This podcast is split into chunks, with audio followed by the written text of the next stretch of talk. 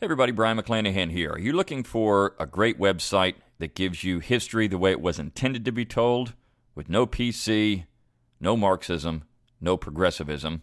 Well, I've got it for you. It's learntruehistory.com. That's learntruehistory.com. Learn history from great professors who don't sugarcoat it for you. This is not for your delicate flowers. That's learntruehistory.com.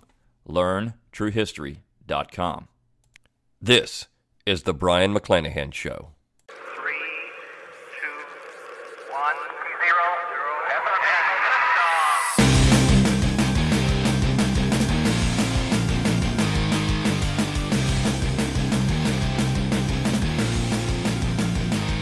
Welcome back to the Brion McClanahan Show. This is episode 32. And my topic for discussion today is a little video that was produced and was making the rounds on social media uh, in the last couple of days by the Huffington Post and Gary Ross. Now, for those of you who don't know who Gary Ross is, he's a director, and he is the he's an award-winning director, in fact, and um, he has uh, directed a new movie entitled "The Free State of Jones." Now, his previous works were things like The Hunger Games and Seabiscuit, but now he's gotten into uh, well, Seabiscuit was a historical epic, but uh, or historical film, I should say. But now he's into another historical film, and he's covering uh, the war, which uh, the Civil War. I'll talk about that in a second. But he's covering that particular time period. If you're not familiar with the Free State of Jones, it's a film about a supposed county in Mississippi that seceded from Mississippi and formed its own state. Now, I'm not going to talk about the accuracy of that particular film or the story therein. But I'm going to talk about this little video that, that Ross put out, the Huffington Post put out, and Ross was the uh, was the speaker in the video because the title of the video is Four Myths About the Civil War. Now, first, let's talk about Gary Ross. There's another interview that he did where he admitted that he had no understanding of this period of American history before he even started thinking about directing the film. Nothing. And uh, this was something that he had to do very quickly to try to learn about the war and uh, Reconstruction period. And so here's a guy that supposedly knew nothing about it, which I find true based on his comments, and now he becomes a so called expert. Uh, and I find this very funny. Um, but uh, Gary Ross now is a hero for uh, the left generally uh, because he's come out with this movie that supposedly crushes myths about the Civil War.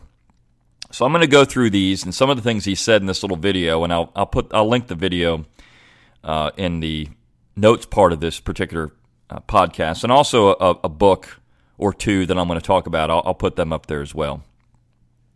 So first myth, he says uh, that the the myth is the Civil War was not about slavery. And then he proceeds to quote unquote debunk this myth. Okay, so let's talk about this myth. Now, I realize that uh, there are people out there that would say the Civil War had nothing to do with slavery at all. Well, I think that's incorrect. Um, but you have to understand what we're talking about, what people are talking about when they say that. There are two things at issue here there's the war, and then there's secession. The war was not about slavery.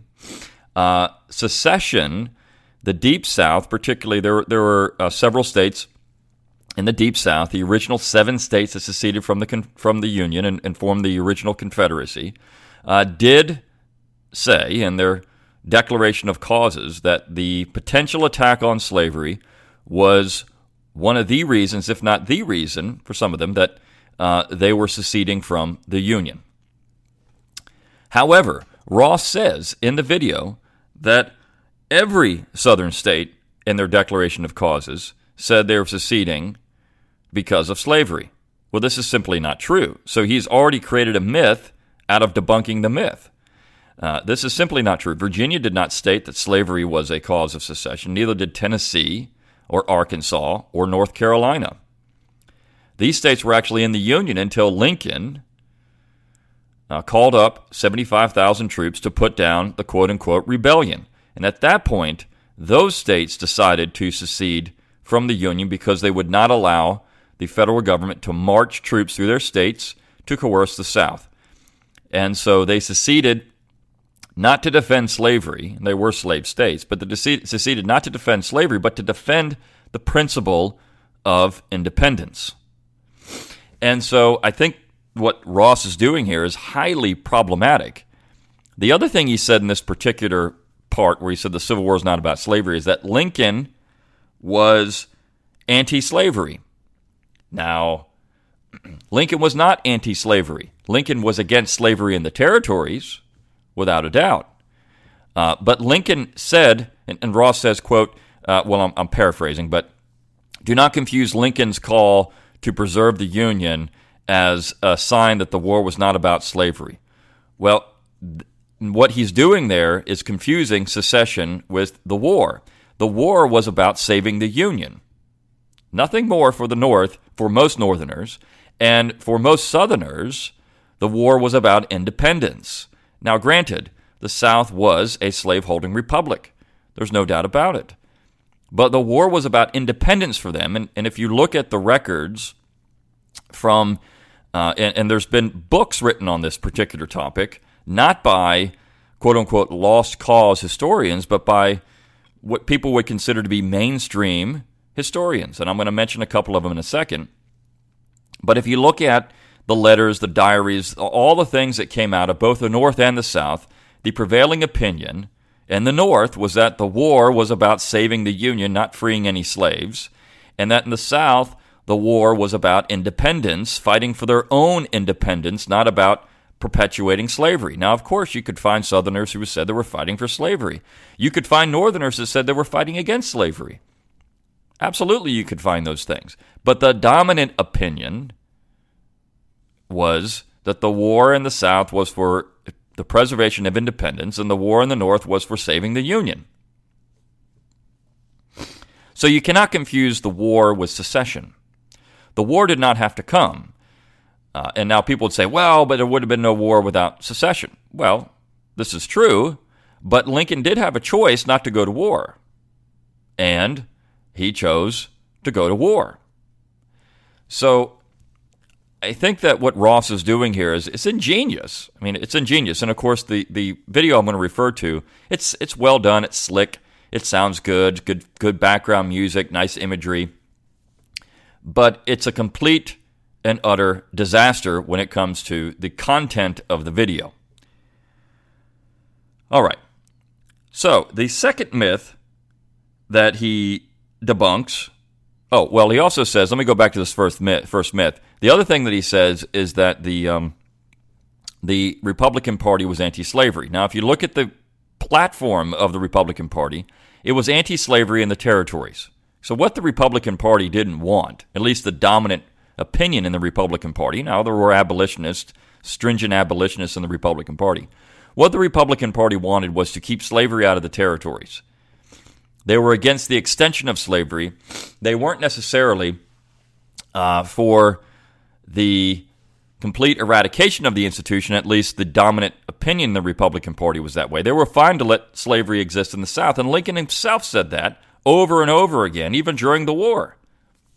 As late as 1865, he argued that uh, in the Hampton Roads Conference that if the South would lay down their arms and come back in, they could essentially vote down the 13th Amendment, which would have kept slavery in the South. So Lincoln had said over and over again, well, you know what? Uh, I'm not fighting the war to end slavery. And he said this to Horace Greeley. Again, if I could end the war, if I could uh, preserve the Union with, without freeing the slaves, I would do it. If I could preserve the war with freeing the slaves, I would do it. I mean, his, his entire objective was saving the Union. Now, you can question what kind of Union that would be saved, because the Union that was saved was not the Union that was there in 1861, but Lincoln's goal, stated goal, was the preservation of the Union, not freeing slaves. Okay.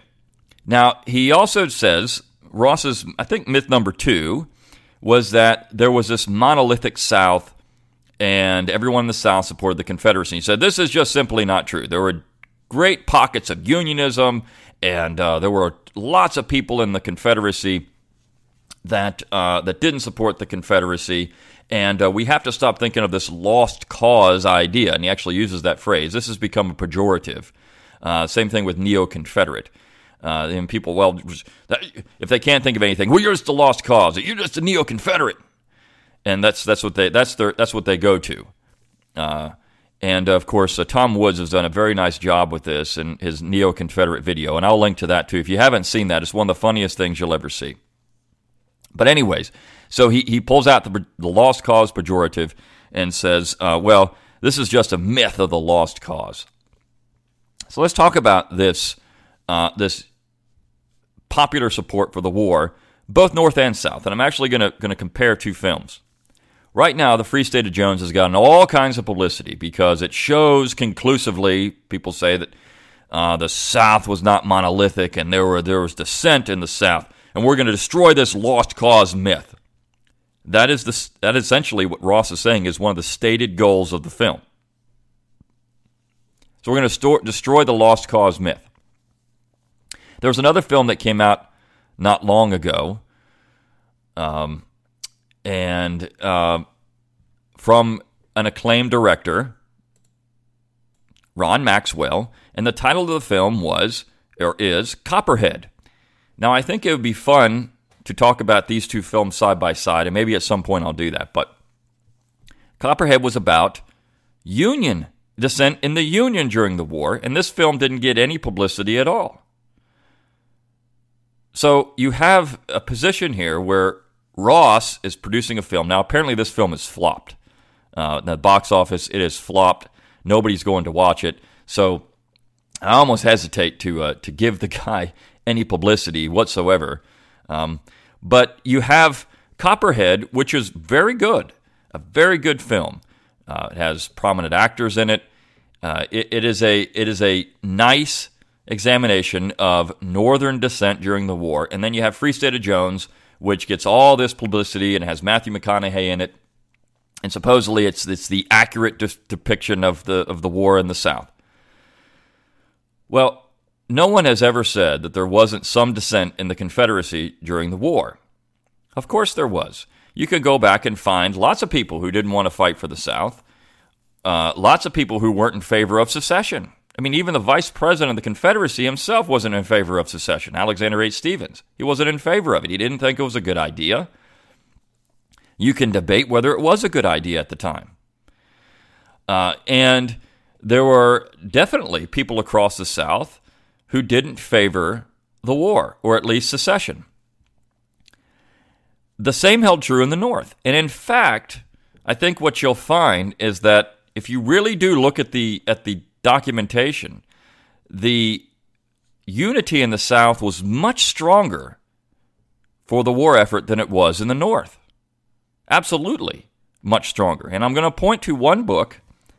Now, as far as what they fought for, what the soldiers fought for, I would recommend uh, James McPherson's For Cause and Comrades. Now, James McPherson is no lost cause neo Confederate historian. James McPherson is the as as mainstream as you can get. he is as mainstream as you can get. And his book for Cause and Comrades uh, is uh, is excellent on this particular topic. He he says exactly what I've been saying. Yes, there were people in the South who were fighting for slavery. Yes, there were people in, in the North who were fighting against slavery. But the majority in both sections were not. Now, he does say after 1863 that uh, many Union soldiers decided that at that point, after the Emancipation Proclamation was issued, that uh, fighting to end slavery was a noble cause. And so many became uh, interested in ending the institution through the war. But he also notes that in 1863, when the proclamation was issued, there was large scale opposition to it, and that many people deserted or dissented, uh, and that you had uh, across the North large scale opposition to that particular war aim because until 1863, there was no ending slavery war aim whatsoever. So, read McPherson's For Cause and Comrades. It's very good. Okay. Now, uh, as far as Southern unity in the war effort, there's a book that was put out uh, by a historian. Now, I got another another mainstream historian named Gary Gallagher. Gary Gallagher teaches at Penn State. He even says in his introduction to this book he's going to be accused of being a lost cause partisan. He's not. Uh, he has spoken very disparagingly about the Confederacy. He's not pro Confederacy at all. But he wrote a book, and his what is his stated in, in the introduction is to go after this idea that the South didn't have unity in this particular war effort. And I'm going to quote from this book. He says, quote, Often lost is the fact that a majority of white Southerners steadfastly supported their nascent republic, and that Confederate arms more than once almost persuaded the North that the price of subduing the rebellious states would be too high. He says, quote, although class tension, unhappiness with intrusive government policies, desertion, and war weariness all form part of the Confederate mosaic, they must be set against the larger picture of thousands of soldiers persevering against mounting odds, civilians enduring great human and material hardship in pursuit of independence, and Southern white society maintaining remarkable resiliency until the last stages of the war.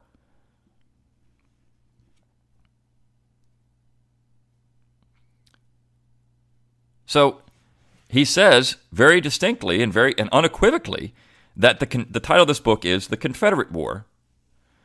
That that Southern will to fight was extremely high, and the fact that three out of four white Southerners fought in the war shows that um, you had a 75% of the South was willing to fight for the war. And so there's no way. I mean, this this film is going to supposedly debunk the myth that uh, everyone supported the Confederacy. Nobody's ever said that.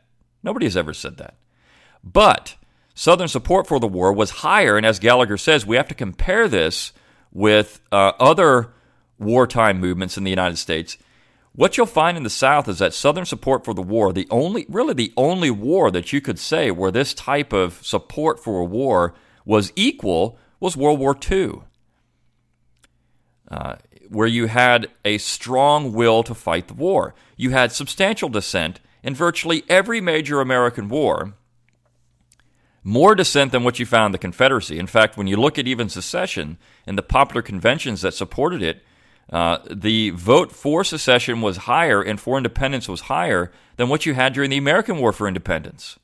So support for the war was tremendous across the South, and the sacrifices Southerners were willing to make for the war effort were, uh, I mean, almost superhuman at times. So Ross has already created another historical faux pas.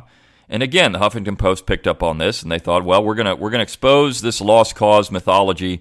And uh, I mean, the real the real mythology is that there was this unified popular support in the North. It was far less in the North than it was in the South. And actually, Gary Gary Gallagher followed up the Confederate War with the Union War, where he again says, look, most Northerners were fighting to save the Union. Most people in the North were saying we're fighting for the Union, not not to end slavery or not about slavery. And so here he's not a lost cause or neo-Confederate historian. He's simply pointing out that the record the record suggests that. Uh, and um, it's it's amazing to me how people would say this is somehow fabricated by Southerners. Uh, for years, historians were simply looking at the record, and this is what the record showed them. So we've gotten into a, a, a revisionist stage again in historical uh, scholarship. What what you have to understand about history is there, you know, history is essentially uh, interpretation and how you view sources and records. So one person can look at one source and say it means one thing, and another person can look at the source and say it means another. I think there is a truth in history, but oftentimes what you find is that history involves interpretation. And the best historians will expose their bias up front, and then they'll tell you what their bias is, and they'll not present things as, as facts. Now, I think that there can be consensus, and in, in Gallagher's case and McPherson's case, they all agree that uh, slavery was a very important component of the Southern cause, uh, particularly the, the lower South. Okay. Uh, but when you start saying these other things, now you're starting to cause some problems in your interpretation, like Gary Ross is doing. All right. Uh, he says that uh, one of the other myths is that uh, slaves had freedom after the Emancipation Proclamation. Well, he's correct that he says this is false. He's entirely correct because, first of all, the Emancipation Proclamation did not free one slave. That's not what he says, though. Uh, his point is that after the Emancipation Proclamation, uh, the South did everything they could to ensure that slaves did not have their freedom. Now, again, the Emancipation Proclamation was issued in 1863. It didn't free any slaves. It wasn't until the 13th Amendment to the U.S. Constitution that slavery ended. And that was not ratified until December of 1865. So, uh, what Ross has done here is, is confuse some things. And he says, now he attacks Andrew Johnson at this point, saying that, well, it will, uh, you know, slaves didn't have, former slaves were basically put back in slavery in the South because of Andrew Johnson's policies. He repatriated Southerners and gave them back their lands. First of all, lands were never confiscated. Uh, there was never a confiscation policy by the Union Army. Now, uh, certain plantations were occupied by Union soldiers, and so in that particular way, uh, yes, some land was confiscated, but it was never given to any slaves, ever. There was the 40 acre of the mule myth that was created by Field Order Number 15 in Missouri and uh, John Charles Fremont, but he was immediately smacked down by Abraham Lincoln and said, You can't do that.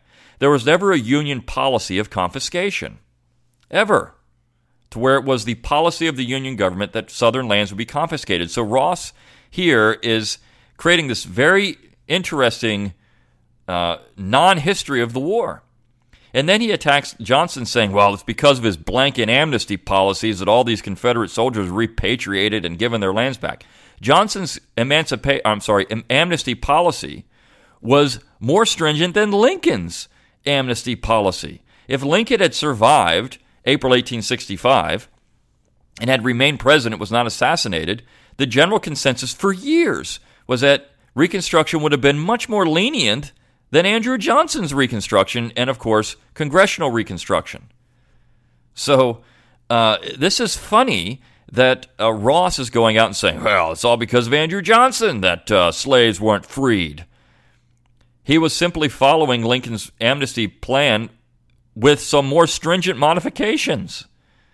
Now, certainly the congressional Republicans didn't want Lincoln's amnesty plan to be put into effect. And I'll explain what Lincoln's amnesty plan was. It was uh, it was essentially that uh, if you said if you were not a high-ranking Confederate official, for example, if you weren't Jefferson Davis or Robert E. Lee, you could take an oath of amnesty and all is forgiven.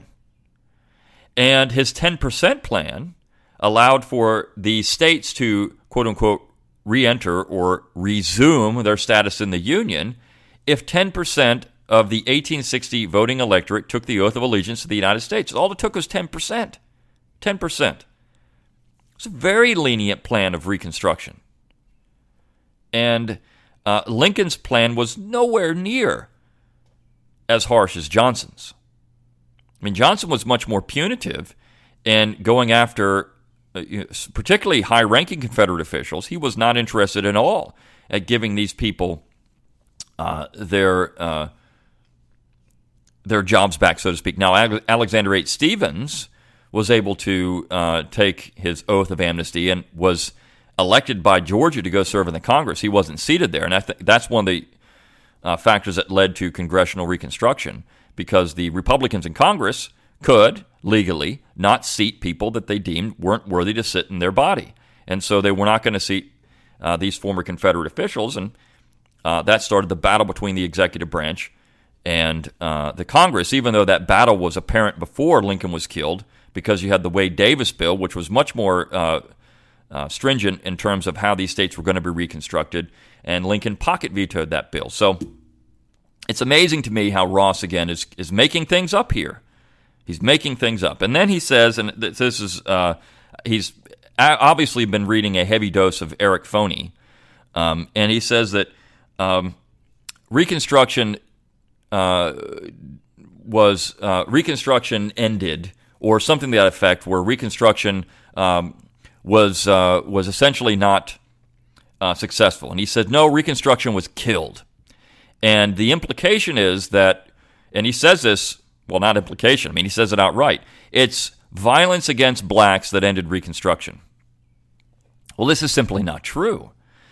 Uh, Reconstruction was opposed in the North. Uh, in fact, in 1876, when uh, Rutherford B. Hayes was elected president in a, in a disputed election, one of his campaign planks was to end Reconstruction. So was Samuel Tilden's in 1876. Um, and I think uh, you know Tilden won that election. Actually, there was fraud that put Hayes in, in office, and there was almost war at that point. But everyone was getting tired of Reconstruction, North and South, and any violence that was uh, perpetuated against blacks in the South. Uh, and, and, he mentions the Klan. Uh, there were other organizations in the South that were uh, using violence against uh, African Americans. It did happen. Uh, there's no doubt about it. But the Klan itself was disbanded in 1868. Uh, and when the Congress held meetings or testimony on this particular topic, uh, because they had passed the Ku Klux Klan Acts and they were trying to go after people who were engaging in vigilante justice in the South, the record indicates that they really couldn't find uh, any leaders of this particular organization. I mean, there, there's not a whole lot of, of evidence out there. Uh, now, we do know that violence occurred, but finding that this was a concerted policy or there was a top down policy is very difficult to do. What's often ignored about this particular period is that there was also armed camps against these people, uh, and they were called the Union Leagues. And the Union Leagues were just as vicious in uh, maintaining the status quo in the South at that point. And when I mean status quo, the Reconstruction government. So they were burning barns and burning property, and uh, they were uh, going engaging in violence against people who were against uh, their the Reconstruction policies in the South. So you basically had two armed camps in the South that were fighting it out.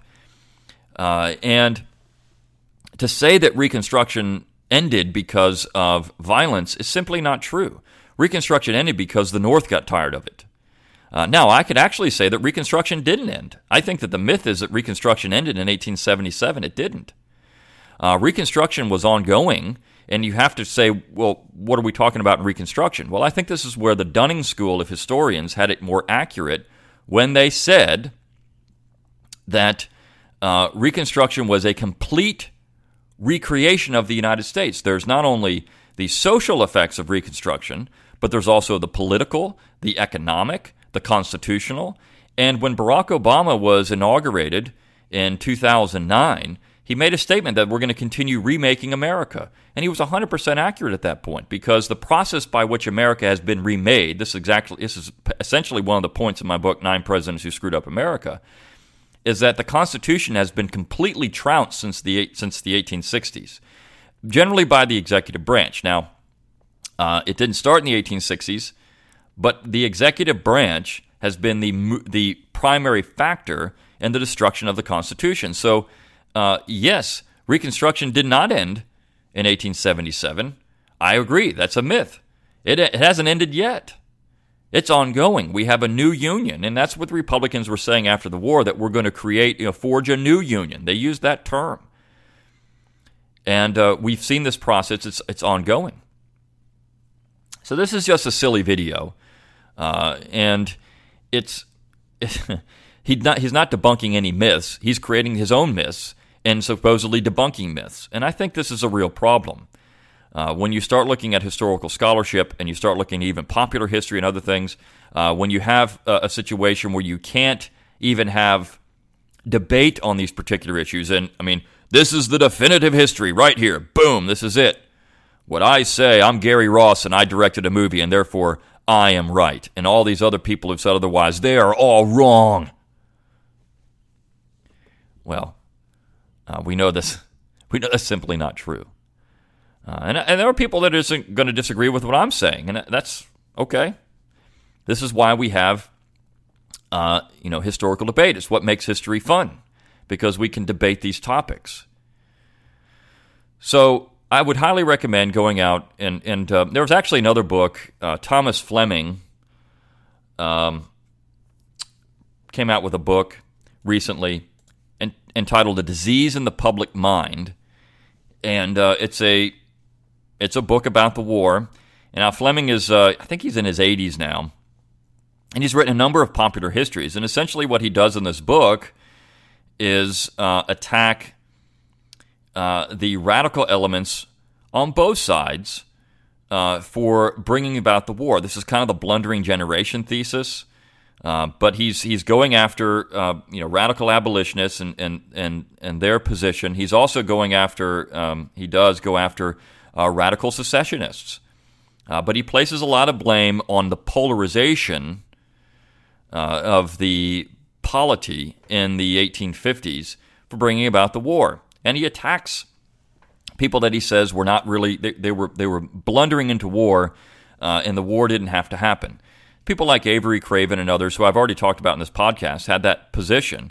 So, uh, but I, re- I remember reading reviews about this, or people saying, "This is why I'm always going to write history because this garbage is produced." And he's been called a neo-Confederate lost causer. I mean, Thomas Fleming is not that. I mean, this is how silly the other side is.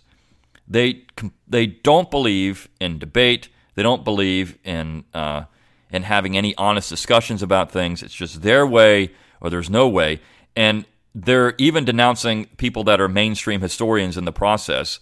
Um, we're not talking about people that are on the fringe of history here. You know, oftentimes, like, I mean, I would be considered on the fringe of historians because, uh, you know, I write popular histories. Uh, but um, I do have a PhD in history. Uh, I've, st- I've studied this particular period quite extensively. So um, it, it's not that, uh, you know, I, I don't know what I'm talking about. Gary Ross has none of the above qualifications. Uh, he's a film director, and now he's become an expert somehow. But obviously, from his video, he's no expert at all. And I think that's the great danger of, of getting your history through film, because oftentimes you're going to be let down. In fact, one of the, one of the classes I often taught uh, my college students was a class on the historical accuracy of films. And it was a lot of fun because it's very hard to find films that are historically accurate. It's, I mean, if, if you're going to get your history from a film, or from a director, you're lost already. Um, so go out there and read stuff.